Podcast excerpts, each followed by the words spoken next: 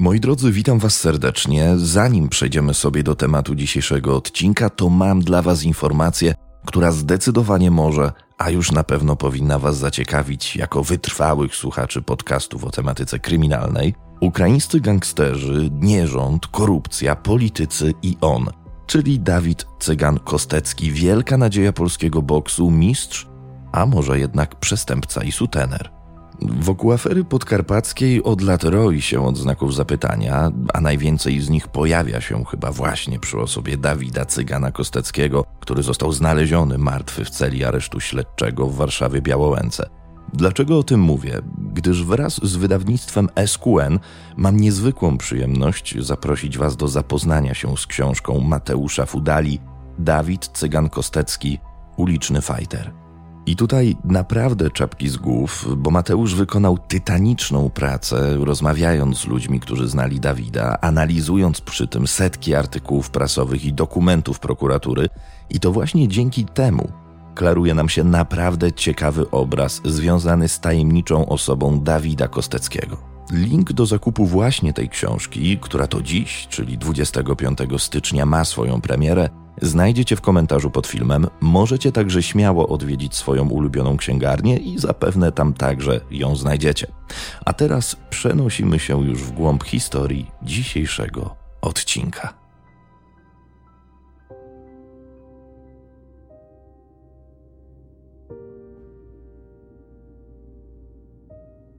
Cat Brown w białych rękawiczkach i masce na twarzy stał przy szubienicy na placu straceń rzeszowskiego więzienia.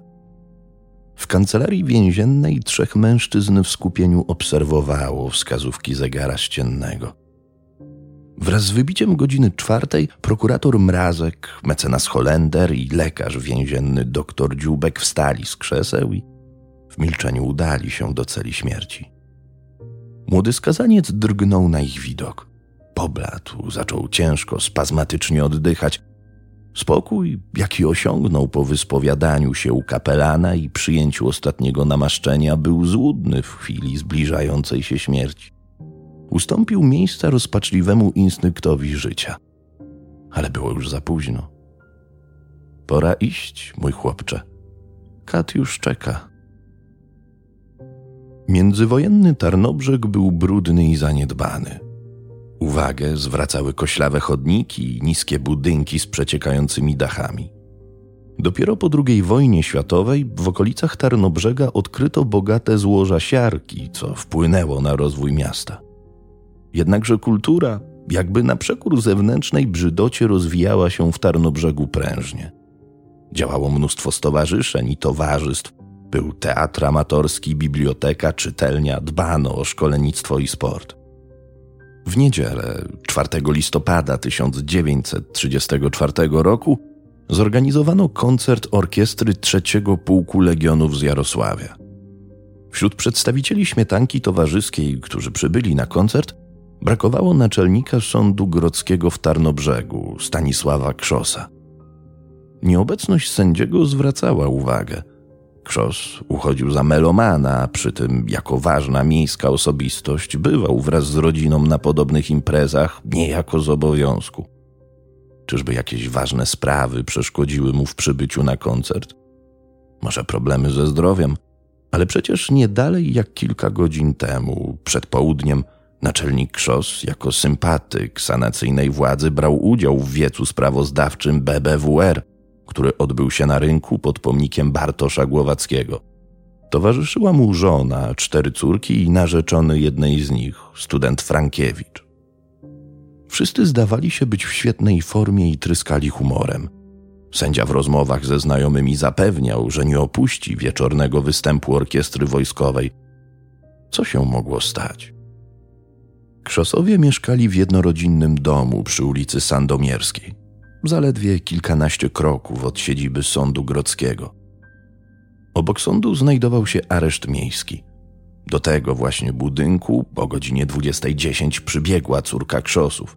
Wpadła zdyszana do kancelarii, wykrztusiła przerażona, że do domu włamali się złodzieje. Są w piwnicy, gdzie tatuś poszedł, mówiła wstrząśnięta. W dyżurce dozorcy więziennego był przypadkowo sekretarz sądowy Alfred Dukiet. Zareagował natychmiast. Weźmiecie karabin i pójdziecie z panienką, nakazał dozorcy Kuropatwińskiemu. Gdy podwładny wykonał polecenie, Dukiet zadzwonił na policję, informując, że u krzosów wydarzyło się coś złego. Następnie wziął broń i czym prędzej udał się do domu naczelnika. Przed bramą stał Kuropatwiński. Dukiet zapytał go, dlaczego nie wszedł. Usłyszał w odpowiedzi, że na podwórku jest pies, który wścieka się i nie wpuszcza nikogo obcego.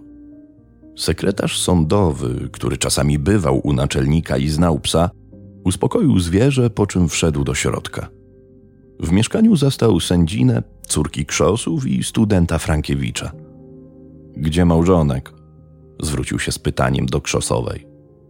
Odpowiedziała, że mąż szykując się do wyjścia na koncert, zszedł ponad pół godziny temu do piwnicy, żeby sprawdzić, czy nie zakradli się do niej złodzieje. Taki miał zwyczaj, na wszelki wypadek wziął ze sobą nóż. Długo go nie ma, bardzo się o niego martwię, ciągnęła sędzina. Może rzeczywiście natrafił na złodziei, którzy mu coś zrobili, albo zasłabł, mąż cierpi na nagłe omdlenia. Uzbrojeni Dukiet i Kuropatwiński zeszli do piwnicy i zaczęli się w niej rozglądać. W świetle latarki elektrycznej ujrzeli Stanisława Krzosa leżącego w kałuży krwi na podłodze przy wejściu do jednego z dwóch pomieszczeń piwniczych. Na szyi naczelnika widniały dwie szerokie rany cięte. Sekretarz sądu dotknął delikatnie ciała, było jeszcze ciepłe. Obrócił więc jego twarz, żeby sprawdzić, czy ranny żyje. Niestety, sędzia był martwy. Sekretarz zobaczył z przerażeniem, że głowa zwierzchnika od lewej skroni aż po czaszkę została rozpłatana niemal na dwie części. Dukiet sprawdził, czy w piwnicy nikt się nie ukrył. Oba pomieszczenia i wąski korytarz były puste. Poinformował Krzesową, że jej mąż nie żyje. Wbrew obawom sekretarza, tragiczna wiadomość nie wytrąciła sędziny z równowagi. Nie zemdlała, jej oczy pozostały suche. Dzielna kobieta, pomyślał. Niebawem przybyła ekipa policji. Lekarz stwierdził zgon pięćdziesięcioletniego Stanisława Krzosa na skutek obrażeń powstałych po ciosach zadanych w szyję i głowę najprawdopodobniej siekierą. Technicy badali ślady. Mundurowi funkcjonariusze pilnowali miejsca zbrodni i starali się rozproszyć tłum gapiów gęstniejący z minuty na minutę przed domem Krzosów. Wieść o zabójstwie, którego ofiarą padł naczelnik sądu grodzkiego, lotem błyskawicy obiegła Tarnobrzeg i wywołała ogólne oburzenie. Zmarły tragicznie sędzia cieszył się dużym szacunkiem ze względu na uczciwość, prawy charakter, patriotyczne poglądy i urok osobisty. Był człowiekiem bardzo sympatycznym i pogodnym. Szanowano go, bo on szanował innych, bez względu na status majątkowy czy społeczny. Nawet ci, których jako sędzia skazał na pobyt w areszcie czy grzywnę pieniężną, nie mogli powiedzieć o nim złego słowa. Krzos w każdym dostrzegał jakieś dobro i uważał, że wszyscy zasługują na drugą szansę. Nikogo nie skreślał tylko dlatego, że zdarzyło mu się zbłądzić. Zdawał sobie sprawę, że wielu przestępców łamie prawo z biedy lub braku wykształcenia – Namawiał ich, zwłaszcza młodych, żeby wyuczyli się jakiegoś zawodu i poszukali uczciwej pracy, żeby nie musiał ich już więcej sądzić. Niektórym pomagał finansowo, udzielając bezzwrotnych pożyczek. Czekając na przyjazd z Rzeszowa sędziego śledczego Wacława Szarbińskiego, który miał pokierować dochodzeniem, ekipa policyjna komendanta tarnobrzeskiego komisarza Szajbera dokonała szeregu ciekawych odkryć w piwnicy Krzosów. Znaleziono m.in. kilkanaście niedopałków papierosów. Tytoń niektórych z nich był dobrej jakości, mógł je pozostawić sędzia, chociaż nie wiadomo po co miałby schodzić na papierosa do piwnicy. Natomiast pozostałe były skrętami machorki, którą paliła głównie biedota. Znaleziono również siekierę ze śladami krwi na ostrzu. Siekiera należała do sprzętu domowego, została rozpoznana przez krzosową. Technicy daktyloskopijni zdjęli z trzonka odciski palców, a krew przekazali do badań. Najbardziej intrygującym odkryciem był bez wątpienia stary parciany worek z trzema wyciętymi otworami z lewej i prawej strony oraz pośrodku, znaleziony w jednym z pomieszczeń. Być może leżał już od dawna. Nikt z domowników nie miał pojęcia, w jakim celu ktoś go tak symetrycznie podziurawił. Sędzia Szarbiński dotarł do Tarnobrzegu z opóźnieniem. Okazało się, że samochód, którym jechał ze współpracownikami, na ostrym zakręcie koło miejscowości Dzików wyleciał z trasy i wpadł do rowu. Na szczęście nikomu nic się nie stało. Mimo dramatycznego przebiegu podróży, Szarbiński, skorzystawszy z innego transportu, energicznie przystąpił do kierowania śledztwem. Pojawiły się bowiem nowe okoliczności, stawiające sprawę śmierci Krzosa w zupełnie innym świetle. Zabójca zapewne wiedział, że sędzia ma zwyczaj sprawdzać piwnicę i uznał, że tam go zaatakuje. Jednak najpierw musiał się do niego dostać. Dom Krzosów miał dwa wejścia. Od ulicy wchodziło się bezpośrednio do mieszkania. Sprawca nie mógłby tą drogą przedostać się do piwnicy, nie zwracając uwagi domowników. Natomiast wejście od podwórka prowadziło do sieni, gdzie były schody do piwnicy. Ponadto na tyłach domu znajdowało się piwniczne okienko. Nie można było jednak przyjąć bez zastrzeżeń założenia, że oprawca wybrał tę drogę, ponieważ natknąłby się na psa, który szczekaniem zaalarmowałby domowników o intruzie. A jak bardzo był nieufny wobec obcych, przekonał się dozorca Kuropatwiński. Pies z całą pewnością nie pozwoliłby sprawcy niepostrzeżenie przejść przez podwórze. Chyba, że był to ktoś, kogo zwierzę nie uznało za obcego, albo jeszcze bardziej szokująca hipoteza, morderca nie wchodził ani od frontu, ani od podwórza. Nie musiał, bo cały czas przebywał w mieszkaniu. Był to bowiem ktoś z domowników. Z kręgu podejrzeń wykluczono córki. Żadna panna krzosówna nie miała powodów, żeby pozbywać się ojca. Dwie były jeszcze nieletnie. Ponadto charakter obrażeń i narzędzie zbrodni wskazywały na mężczyznę. Skupiono się na studencie Frankiewiczu, a także na wdowie. Zasięgnięto opinii na temat pożycia małżeńskiego krzosów. Nic nie wskazywało na kryzys, aczkolwiek sędzia miał już swój wiek i zaczął nie domagać na zdrowiu. W domu naczelnikostwa często bywał młody, przystojny student. Co prawda był zaręczony z Janiną Krzosówną, ale nie można wykluczyć, że równolegle wdał się w romans z przyszłą teściową. Pani Krzosowa, chociaż sporo od niego starsza, była bardzo atrakcyjną kobietą. Śledczy dowiedzieli się, jakoby tych dwoje spędzało ze sobą dużo czasu i pozostawało w serdecznych stosunkach. Podczas niedzielnego wiecu BBWR Sędzina ponoć długo i z ożywieniem rozmawiała z Frankiewiczem. Czyżby zaplanowała pozbycie się męża, który jej się znudził i namówiła do zbrodni zakochanego w niej studenta? Cóż, takie rzeczy się zdarzają. To potwarz. Zapewniam panów, że nie puszczę płazem tej podłej insynuacji. Wdowa zareagowała bardzo emocjonalnie na sugestię, iż mogła być zamieszana w sprawę śmierci jej męża – a na pytanie o charakter znajomości z Frankiewiczem odparła.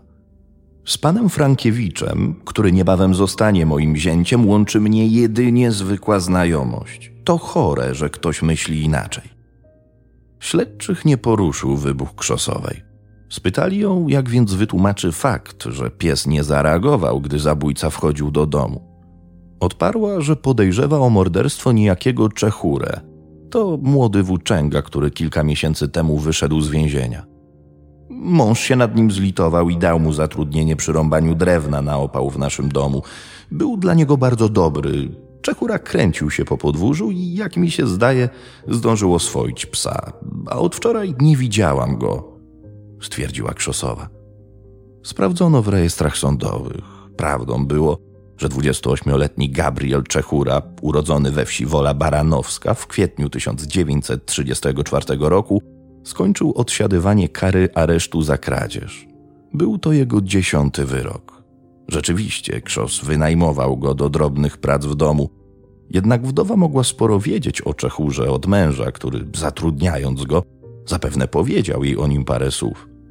Teraz mogła wykorzystać te informacje, żeby skierować śledztwo na fałszywy trop i odsunąć podejrzenia od siebie. Przesłuchano Frankiewicza. Student zaprzeczył, że miałby mieć cokolwiek wspólnego ze sprawą tragicznej śmierci swojego przyszłego, niedoszłego zresztą teścia, lub by miał romansować z matką swojej narzeczonej. Samo zapewnienie to jednak nie alibi. Frankiewicz w czasie popełnionej zbrodni przebywał w mieszkaniu Krzosów. Nadal pozostawał w kręgu podejrzeń, podobnie jak wdowa. Wątek romansowy jako motyw stanowił łakomy kąsek dla żądnej sensacji prasy. Przez niektóre tytuły był nadmiernie eksponowany. Jednak długo się nie utrzymał. Po dwóch dniach od odkrycia zbrodni nastąpił przełom w śledztwie. 6 listopada 1934 roku mieszkańcy wsi Chmielów zauważyli kręcącego się przy brzegu Wisły młodego, ubogo ubranego mężczyznę. Zachowywał się podejrzanie. Gdy próbowano podejść do niego, zaczął uciekać.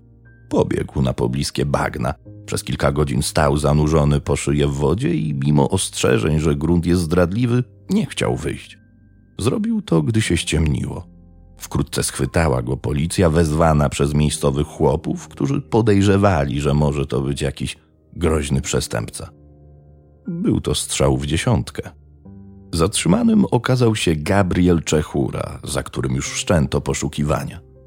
Znaleziono przy nim bilon na całkiem sporą kwotę. Czechura był zrezygnowany i przybity. Zaraz po schwytaniu go przyznał się do zamordowania i obrabowania Stanisława Krzosa.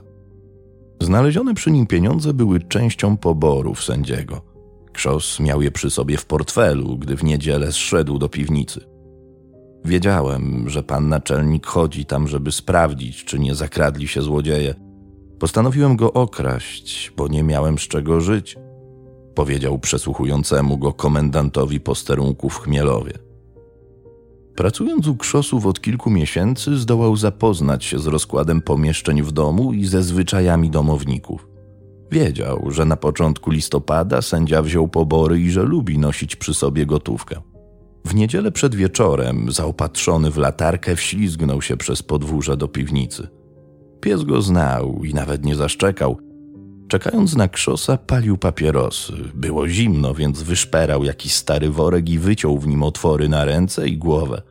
Użył siekiery, którą wielokrotnie rąbał u krzosów drewno. Naczelnik zszedł na dół około 19.30. Był w wyjściowym ubraniu. Czechura chwycił siekierę i zadał nią sędziemu kilka ciosów w głowę. Następnie wyciągnął mu z kieszeni portfel. Zdjął z siebie worek i zostawił go. Uciekł przez okienko. Latarkę i portfel wrzucił do dziupli jakiegoś spruchniałego drzewa. Kierunek ucieczki wybrał przypadkowo. Po wszystkim zaczęły trapić go wyrzuty sumienia. Mówił, że długo płakał z żalu nad własną nikczemnością. Odebrał życie człowiekowi, który go przygarnął i starał się pomagać. Wstawiał się za nim u kierownictwa więzienia, dawał mu zarobić, częstował papierosami. Zawsze miał dla niego dobre słowo, a on mu za to wszystko odpłacił siekierą. Po zatrzymaniu i aresztowaniu Czechury sprawa naczelnika Krzosa przestała ekscytować społeczeństwo. Skoro sprawca jest pod kluczem, to należy spodziewać się szybkiej rozprawy sądowej i surowego wyroku. Jednak w kilkanaście dni po zbrodni w śledztwie nastąpił kolejny nieoczekiwany zwrot. Policja aresztowała żonę Stanisława Krzosa pod zarzutem nakłaniania Gabriela Czechury do zabójstwa męża. W połowie listopada Czechura zażądał rozmowy z sędzią śledczym. Oświadczył, że chce złożyć ważne zeznanie w sprawie śmierci Krzosa. Brzmiało ono mniej więcej tak. Pani źle żyła z mężem. Gniewała się na niego, bo nie zgadzał się na ślub panny Janiny z panem Frankiewiczem. Nie podobały jej się także ataki śpiączki pana naczelnika. Mówiła, że nie ma z niego pożytku i należy z nim skończyć. Dała mi dwa tysiące złotych, żebym go zabił. Ja głupi się zgodziłem. Wdowa po raz wtórny przeżyła koszmar. Musiała odpowiadać na szereg trudnych pytań policji. Jej nazwisko znów widniało na czołówkach brukowców. Po kilku dniach odzyskała jednak wolność. Odstąpiono od zarzutów wobec niej. Czechura nie potrafił wykazać prawdziwości oskarżycielskiego zeznania, ani wyjaśnić, co zrobił z rzekomą zapłatą za to niechlubne zlecenie. Zdaniem świadków, Stanisław Krzos zawsze pozytywnie wypowiadał się o Frankiewiczu, bardzo go lubił i z pewnością nie sprzeciwiał się małżeństwu córki ze studentem, który miał widoki na wspaniałą karierę zawodową. Sam Czechura wycofał się z tych oskarżeń, składając wyjaśnienia na rozprawie, która odbyła się przed Sądem Okręgowym w Rzeszowie pod koniec 1934 roku. Tłumaczył, że obciążył wdowę, żeby uzyskać dla siebie łagodniejszy wyrok. Do złożenia fałszywych zeznań namówił go jeden z osadzonych w areszcie, z którym przebywał w tamtej celi. Ale to wszystko nieprawda. Pani Krzosowa jest całkowicie niewinna, oświadczył. 30 grudnia 1934 roku Gabriel Czechura został skazany na karę pozbawienia życia przez powieszenie i na utratę praw obywatelskich na zawsze. Obrońca Czechury, dr Holender, zwrócił się do prezydenta RP z prośbą o ułaskawienie skazanego. Prezydent Mościcki nie skorzystał z przysługującego mu prawa. Datę egzekucji wyznaczono na 5 kwietnia 1935 roku. Zielona mila w więzieniu na zamku w Rzeszowie nie była tak długa jak w powieści Stephena Kinga. Marsz na plac straceń trwał chwilę.